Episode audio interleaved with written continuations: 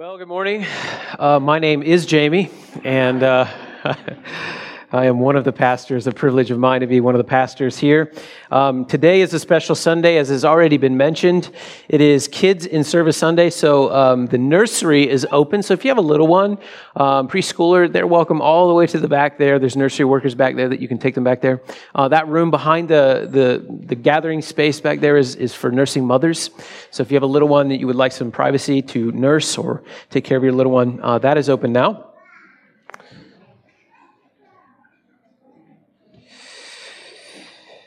It is my honor and privilege to invite you to point your Bibles to the book of Psalms, chapter 63. Psalms, chapter 63. If you don't have a Bible, there is one provided for you under the chair in front of you, and you will find our reading today on page 479 of the Church Bible. If you're new to the Bible, the chapter numbers are the big numbers and the verse numbers are the little numbers.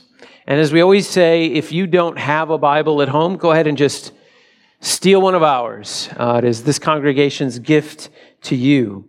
So I would like to say a welcome to Cornerstone Kids and to our Pebbles class. Um, I'm glad that it is the fifth Sunday of the month and that you can be with us. Um, the reason that we do this, by the way, is so that uh, our little ones can sit with us and they can learn how to actively listen to the preaching of God's word in a Sunday morning context. And so, um, Cornerstone Kids and Pebbles, sit with your parents, look at your parents, watch how they're listening to, to the Bible. And um, he, here's what I want to ask you to do, you little ones. Um, I want you to be listening carefully from this psalm about who God is and what God has done. That's the thing I need you to be listening for. Who is God and what did God do? Okay, so that's the big thing you need to be listening for. And if you have questions about that, ask your parents on the way home. Before we read, I do have to say uh, thank you to my brother pastors for serving us so well the last few weeks and giving me a three week break. I very much appreciate that. It is a, just a, a great, uh, a wonderful thing to be able to sit next to my wife under the preaching of God's word. It's such a privilege. I'm so thankful for that. Also, would like to thank the membership of this church for allowing me to be one of your pastors. Um, you show me the greatest kindness when you gather here on the Lord's Day every morning and allow me to open the Bible up and to teach it to you. And so Paul told the Thessalonians that you are my glory and my crown and my joy, and I just know exactly what that is. So I love you. Thank you so much for that privilege. Psalm chapter 63. Here's what we'll do. I'll read the, the whole psalm at once. I'll ask for the Lord's help on our time together and on our little ones, and then uh, we'll get to work in this passage. I'll spend about 40 minutes or so working through it verse by verse, and uh, then we'll dismiss. This is the word of the Lord. A psalm of David when he's in the wilderness of Judah. O God, you are my God. Earnestly I seek you. My soul thirsts for you. My flesh faints for you. As in a dry and weary land where there is no water. So I have looked upon you in the sanctuary, beholding your power and glory. Because your steadfast love is better than life, my lips will praise you. So I will bless you as long as I live. In your name, I will lift up my hands. My soul will be satisfied as with fat and rich food, and my mouth will praise you with joyful lips when I remember you on my bed and meditate on you in the watches of the night. For you have been my help, and in the shadow of your wings I will sing for joy. My soul clings to you. Your right hand upholds me. But those who seek to destroy my life shall go down into the depths of the earth. They shall be given over to the power of the sword, for they shall be a portion for jackals. But the king shall rejoice in God. All who swear by him shall exult, for the mouth of liars will be stopped. Will you pray with me?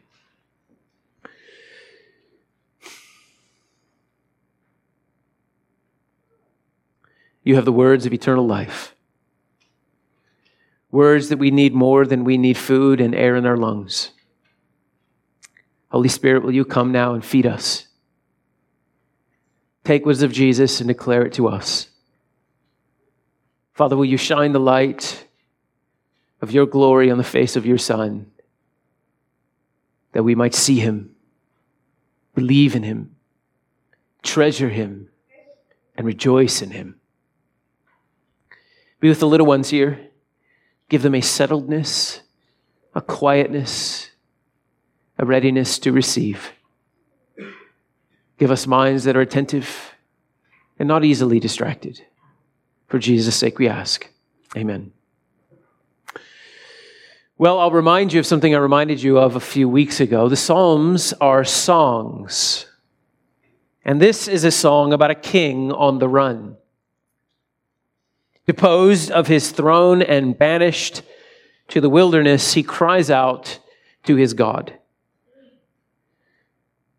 Last year, our church worked through the books of 1st and 2nd Samuel, two books of the Bible which tell the story of King David, of his divinely directed and yet very difficult ascent to the throne, his banishment from that throne, and then subsequent return to that throne. And many of you will remember that the king, the reign of King David was filled with trouble and affliction. Much of it due to David's own sin.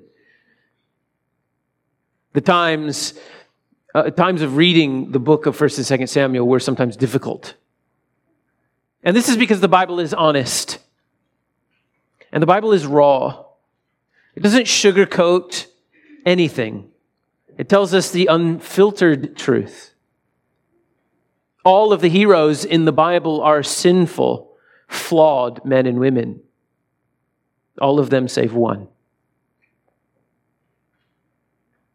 David is a towering figure in the Bible, and even David was a deeply flawed man. And his story was filled with trouble, much of which was his own making. The superscript in Psalm 63 tells us that this is a psalm that David wrote while he was in the wilderness of Judah. David was a fugitive hiding in the Judean wilderness twice in his lifetime. The first time was before he was the king of united Israel.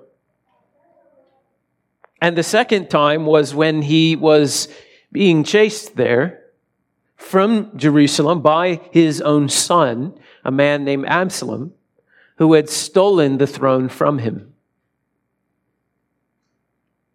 And this was this is so in verse 11 we see the, the psalmist calls himself king and so for this reason we can be relatively sure that this is the time in the judean wilderness when he penned psalm 63 and so, a quick reminder of this event in the life of David may help us to better appreciate the background of this psalm and, and understand its impact. King David was a man after God's own heart,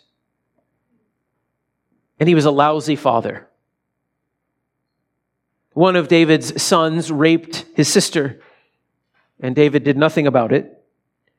He did nothing for his poor daughter. He did nothing for his son. And because David did nothing, David's other son did something. Absalom murdered his rapist half brother and fled the kingdom. And for years, David continued to do nothing. neglecting to reconcile with Absalom and neglecting to set his family in order. Eventually, King David had to be persuaded to let Absalom back in Jerusalem, but even then, David refused to reconcile. The Bible says that Absalom was a winsome man, a handsome man, with hair like Jason Momoa. And since Absalom's father gave him no love, he sought love from the people. And he got it. Absalom wooed the hearts of the people away from his father and led a rebellion against his father. David, rather than defending his city from his own son, fled into the wilderness. And it's likely at that time when he penned the words we see before us.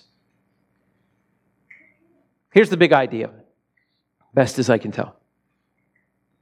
When your soul is dry and weary, seek the Lord and you will be satisfied. When your soul is dry and weary, seek the Lord and you will be satisfied. Most of the Psalms start out with a conflict and then end in a resolution in God, and this psalm is no different. The conflict appears in verse 1, where we see David's soul is weary. And the resolve comes then in verses 2 to 8, where he finds satisfaction and peace in God. And the psalm ends finally in verses 9 to 11 as the psalmist rests in the promises of God's deliverance of his life. And so these three things will serve as our outline this morning. Let's have a look at verse 1 again. There we read, O God, you are my God. Earnestly I seek you. My soul thirsts for you. My flesh faints for you, as in a dry and weary land where there is no water. A thirsty soul in a waterless world. I don't know about you, but if I'm being honest, I share something in common with King David. I'm not a king on the run in the Judean wilderness. None of my children have killed one another. But the vast majority of my problems are of my own making. Many of them are due to my own sin, my own neglect. You may be different, but I don't think you are. It is a human condition. David is in the wilderness because David didn't do what David was supposed to do. The throne of Israel, which God had given to him, had been taken from him. And if that wasn't bad enough, it was taken from him by his own son. And if that wasn't bad enough, the loyalty of his own people had been stolen from him. And so we wonder how David must have felt in the dark, lonely, cold nights in the wilderness. But we don't have to wander far. The songwriter expresses his emotions in verse 1. Notice how he begins. Oh God, you are my God. While many might turn away from the Lord in their affliction, David turned to the Lord in his affliction. The Lord was the source of his life. What else is there outside of him? There's nothing. There's darkness, there's blackness, there's nothing. And we should all take a lesson from our brother David here. In conflict, in affliction, even of our own making, turn to the Lord, seek Him, and seek Him earnestly. He says, earnestly do I seek you. Which means that David sought the Lord with intention. There was a longing in his soul for his God. And so, what does the king do with this conflict? He earnestly seeks the Lord his God. And he explains his situation. He explains his condition. He says, My soul is thirsty, my flesh is weary. And for what? Or better, for whom? The two word modifier for you in verse 1 may be the two most helpful words in this psalm. And they might be the two most difficult words to apply. Because how often do we trace the source of our frustration, of our weariness, of our irritation, of our lethargy as our soul's longing for the Lord? It seems to me that we're more likely to blame our frustrations and difficulties and irritations on people and situations and here is another reason why the Psalms are so instructive, why they're so vital to the Christian life. The Psalms teach us fluency in emotion, in the emotional life of our souls. I'm afraid some of us have the emotional vocabulary of a caveman. Jamie angry, Jamie sad. It's like I'm the Hulk. But David knows what's going on in his heart. He feels dry. He feels weary. And his world is without water. When mankind rebelled against God, seeking to be their own God, their sin separated them from God and their sin left mankind thirsty. And the Bible teaches that the thirst of every soul is for the Lord Himself. And every soul seeks to quench this thirst with something other than God. Friend, you need to know that the thirst of your soul can only be satisfied in God. You see, this is the reason why all the pleasures of this life are fleeting, temporary.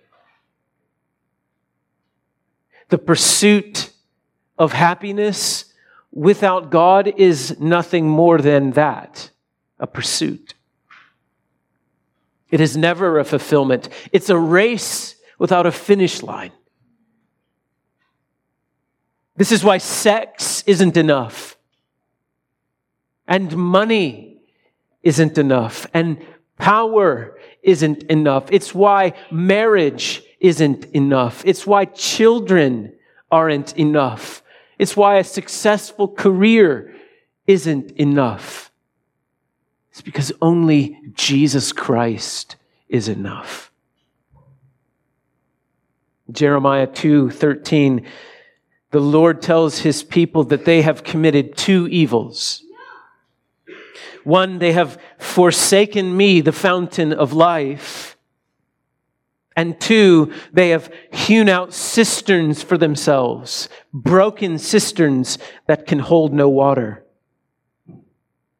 I'm afraid that we are like thirsty souls. The Lord, the Lord draws to the fountains of living water who then fill our mouths with dry dirt and blame Him for not being enough.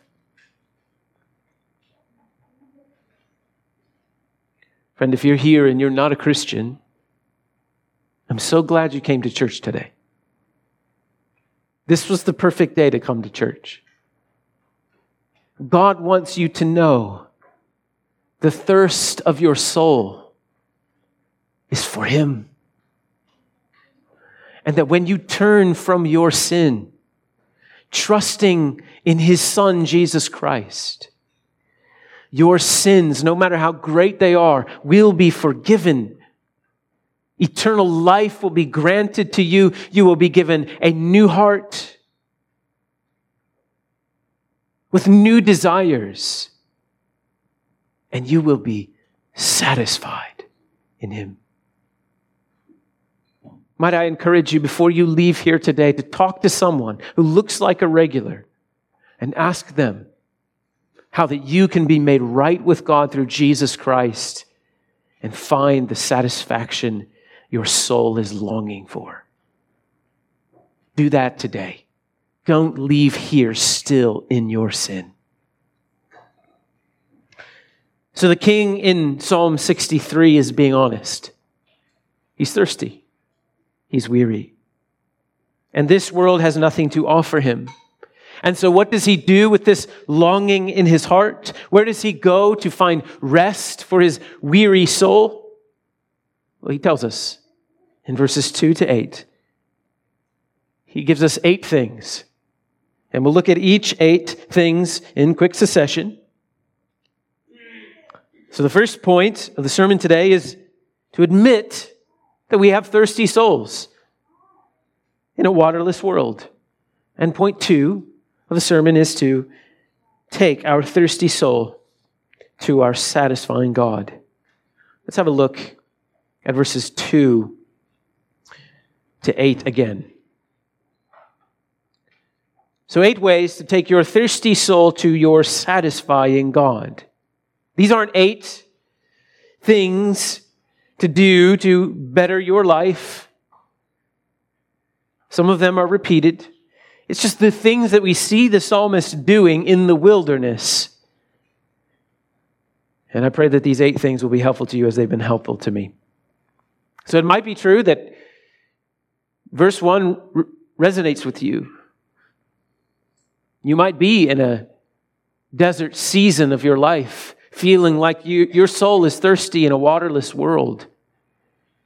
Maybe you're tired of the same old, same old day in and day out, a slave to the grind, not feeling like anything matters. If that's you, I would, I would ask you to pay close attention to verses 2 to 8. Lean into these. I think they'll be helpful to you.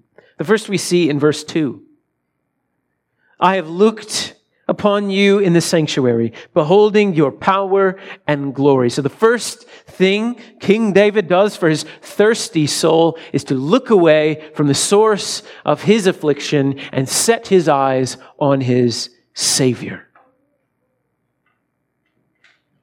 I wonder if the Apostle Paul had this verse in mind when he told the Colossians to set your mind on things above, not on things of the earth. You know, there are Christians in this room for whom it seems they have no problems. Their God is so big that they have no problems, no afflictions, no difficulties. Of course, of course that's not the case. It's just that they aren't rattled by afflictions in the way we are. Because they've been to the sanctuary with the Lord. Because they've beheld his power and his glory.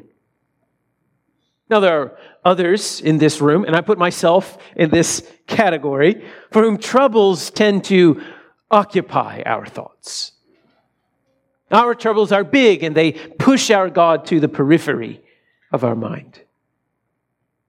We move from one crisis into the next, almost all of them of our own device. And so, if you are like me in the second category, I would like to say to those who are not in this category, thank you for your patience with us. Thank you for your prayers. Thank you for taking our phone calls and talking us down.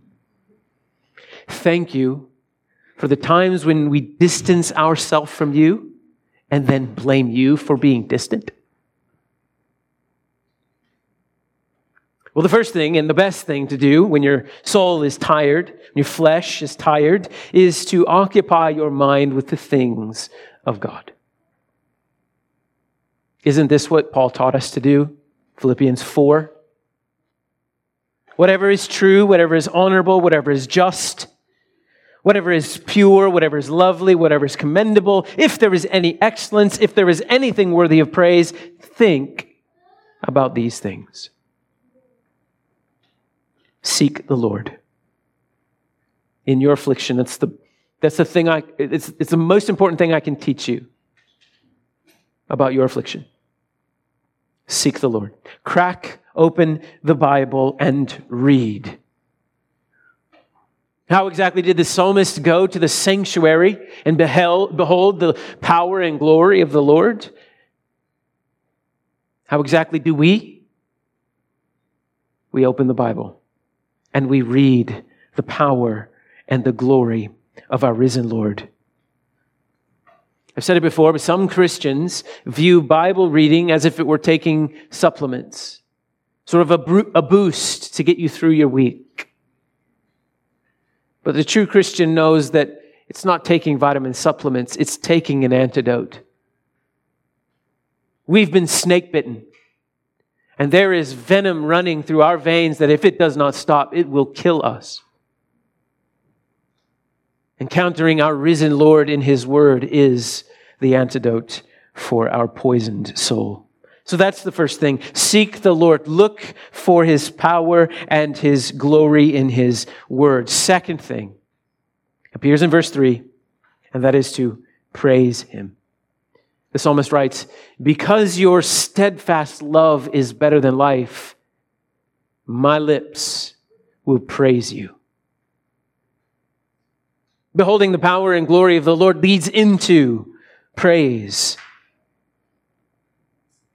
We see the power and the glory of the Lord most clearly displayed in his steadfast love for sinners. And we praise him. We read the Bible and we find in the mountain range of Scripture the Mount Everest of God's glory, God's power, is God's Son hanging on a cross in the place of sinners like us. Sinners who spend most of their week completely ignoring Him. Sinners like us who think more about tacos than they do about Jesus. And yet, in his steadfast love, he pursues us. This creator, this one deserving of all our attention and praise and glory, who has been snubbed of the glory rightfully deserving of him, has set his love on sinners like us all the same. And this love is steadfast and it is unchanging. It is never giving up. And this is what you encounter over and over again in the pages of this book. And when you see it, you see your story. That's me. That's my story. That's my Savior. That's what He did for me. And you praise Him. You bless Him. You lift up your hands, which is number three and number four. The psalmist says, I will bless you as long as I live. In your name, I will lift up my hands. To bless the Lord means to show gratitude and appreciation to Him for who He is and what He has done. Notice that in the midst of David's affliction, he's blessing the Lord. The Bible tells us to take all of our problems to the Lord. In prayer and supplication with thanksgiving, let your requests be made known to God. In prayer and supplication with thanksgiving, pray. I wonder if you have made it a habit of thanking God for your afflictions. I mean, after all, they are reminders to you of your need for God and of His sufficiency. After all, they are the most effective means of your sanctification and Christ likeness. I mean, all, we all want an easy life. But the Lord knows that an easy life is a forgetful life. And the Lord is too kind to let us rely on anything other than Him for satisfaction. And so, in the middle of your affliction, Cornerstone, bless Him. Thank Him for this reminder of your creatureliness and of His sufficiency. Then David says, I lift up my hands. In the Bible, the lifting of hands is the posture of prayer. is saying, Here I am. I have nothing in my hands. I have nothing to offer. I need you, and I receive from you whatever you give. So, number one, you look to the Lord. Number two, you praise the Lord. Number three, you bless the Lord. And number four, you pray to the Lord. The fifth and sixth thing the psalmist does appears in verse six. He remembers, he meditates on the Lord. I remember you upon my bed. I meditate on you in the watches of the night. This is something that we saw last week, Psalm 46, Pastor Brent preached. We were told there in verse 8 to come behold the works of the Lord. And then in verse 10, to be still and know that I am God. Think about me and rest. I got this. Psalmist says here, I remember you on my bed. This is sanctified pillow talk. There are other kinds of sanctified pillow talk. We'll save those for another time. But this kind of pillow talk, this is the Christian on her pillow, her mind occupied not with the worries of her life, not with the responsibilities of her tomorrow, but with the glories and wonders of her Savior. Do you make it a practice to meditate on the Lord? Meditating is a biblical thing to do. Now, there are un- unbiblical kinds of meditation where you empty your mind, you center in on yourself.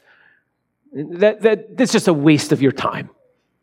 I mean, if I am, if all of my problems can be derived from me thinking about myself too much, then how possibly can I improve my life by thinking more about myself?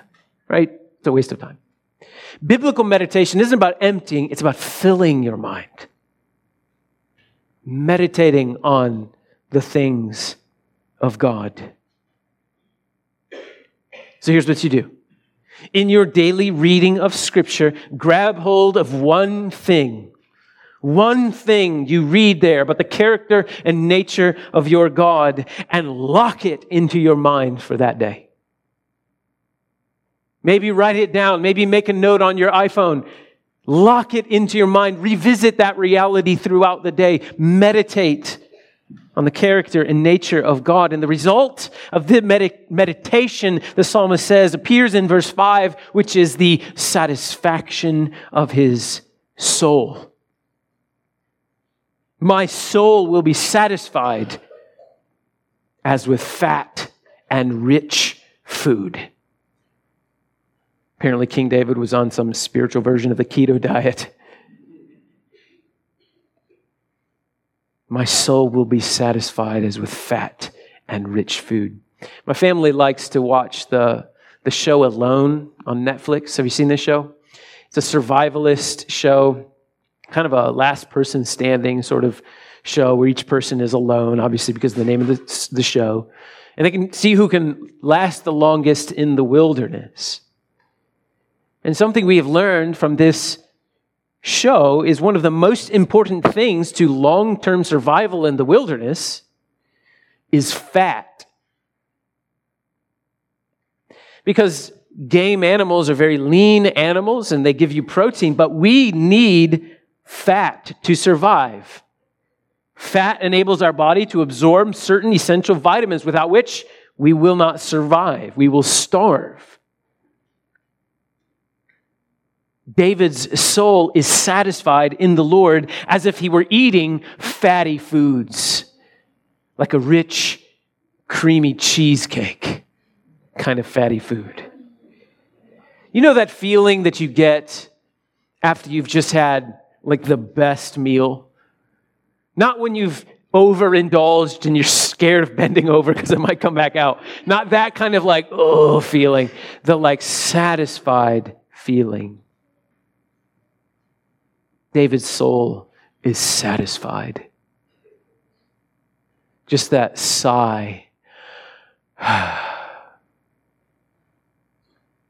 think it's a little bit like the feeling I have after church on Sunday mornings.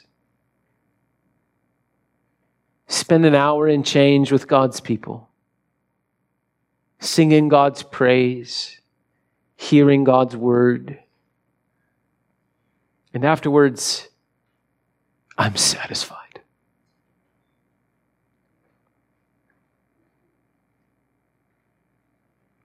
Number seven, sing. For you have been my help, and in the shadow of your wings, I will sing for joy. The satisfied soul sings.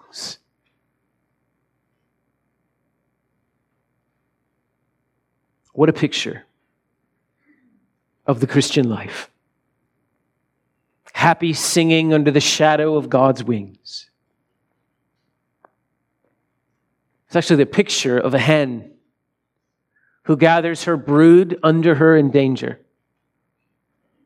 When a hen's chicks are in danger, they run to their mama and she lifts up her wings and they tuck under those wings for safety. This is what the Lord does for his people. He covers them with his power, his protection. I can't read this verse without thinking of the words of the Lord Jesus lamenting the city of Jerusalem when he said, Oh, Jerusalem, how often I would have gathered your children together as a hen gathers her brood under her wings, and you were not willing. The Christian life is one of gathering to the Lord of nestling safety under his, safely under his strong arms. He is our help. He is our refuge. And so this week, when you're feeling uncertain about something, when you're afraid because of something, run to the Lord who will cover you in the shadow of his wings and grab hold. Just grab hold. Which brings us to the final one in verse 8 My soul clings to you. Your right hand upholds me. I remember when my children were young, we would take them to the ocean and, you know, when, when you're little, the ocean is new and big and loud and scary. And I would take them by their little hands across the sand to the shoreline. And as soon as that happened, they would inevitably let go of daddy's hand. They knew exactly what to do and climb up into daddy's arms. And they would grab hold of me. I'll never forget that feeling. Their tiny little body, their tiny little muscles, holding on as tightly as they can. Not strong enough to hold themselves for long. But you know, that didn't matter. Because my right hand upheld them.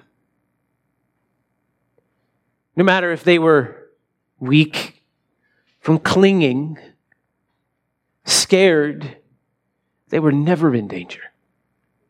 Not for a second because they were in my arms. And I would feel their little bodies pressed against my chest, and they were safe. Not because they were strong, but because I was. Cornerstone, it's like that. It's like that. In danger this week, climb into your daddy's arms. Grab. His right hand will uphold you through the worst diagnosis, through the worst news, through a wayward teenager, through a broken marriage, through the battle against sin and temptation. Grab hold.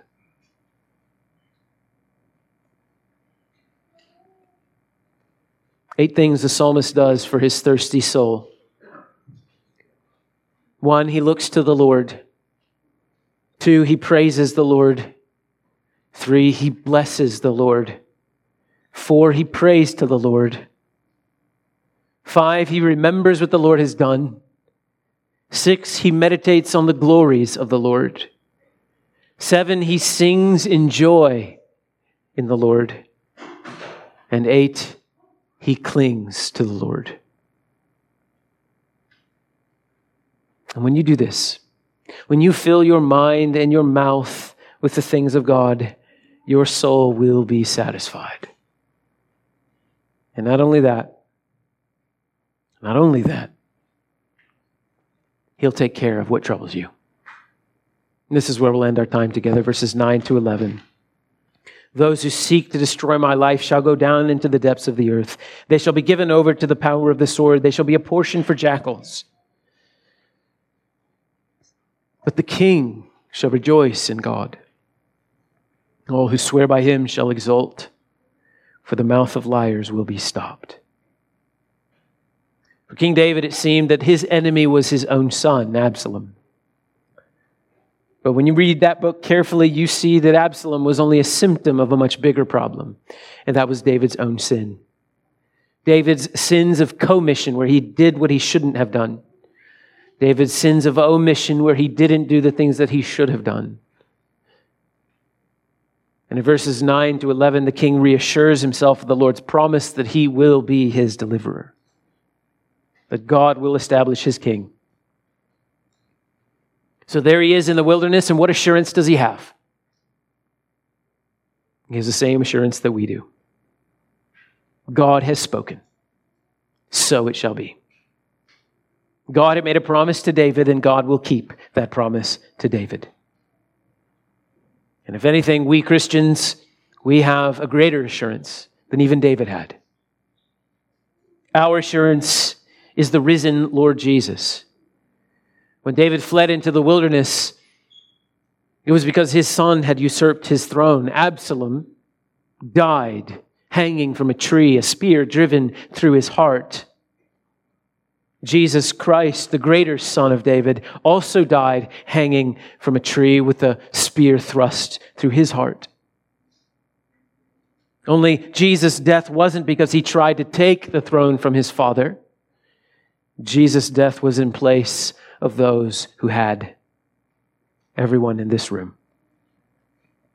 The Lord Jesus is the true King of Israel who came into a waterless world, who was cut off from the Father in order that those who trust him might, be reunited to God.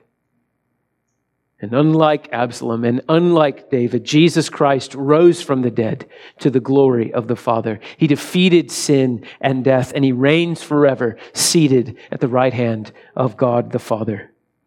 All who turn to him by faith are granted righteousness and given eternal life, given a place in his eternal kingdom. A place where there is no darkness, a place where there is no wilderness, a place where the Bible says, never again will they hunger, never again will they thirst. In the new heavens and the new earth, there will be nothing detestable and nothing false. Christ is faithful. Christ is true. The mouth of liars will be stopped. And all that will be left are those who see the Lord's glory and sing the Lord's praise until Christ is all. Let's pray.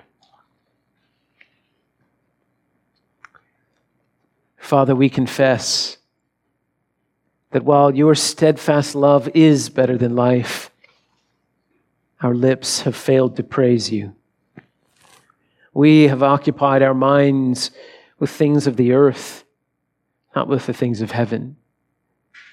And we admit, Lord, that we have failed to turn to you in times of crisis and affliction. In our thirst, we've eaten dirt and blamed you for not quenching our thirst. This is a waterless world. We, a waterless people. And in your mercy, hear us and draw near to us through Christ and bring us to living waters. Lord, will you enable us this week to meet you in your word, to meditate on you there, to be satisfied in Jesus? You truly are the satisfaction of our souls. Will you forgive us for seeking satisfaction in anything else? Will you show us how Jesus has been our help? How we are safe in the shadow of his wings? Give us grace to run to him and cling to him at every moment this week. For Jesus' sake, we pray. Amen. If you're trusting in Jesus Christ for the forgiveness of your sins, here in Lamentations 3 is an assurance that you have been pardoned. The steadfast love of the Lord never ceases. His mercies never come to an end. They are new every morning. Great is your faithfulness.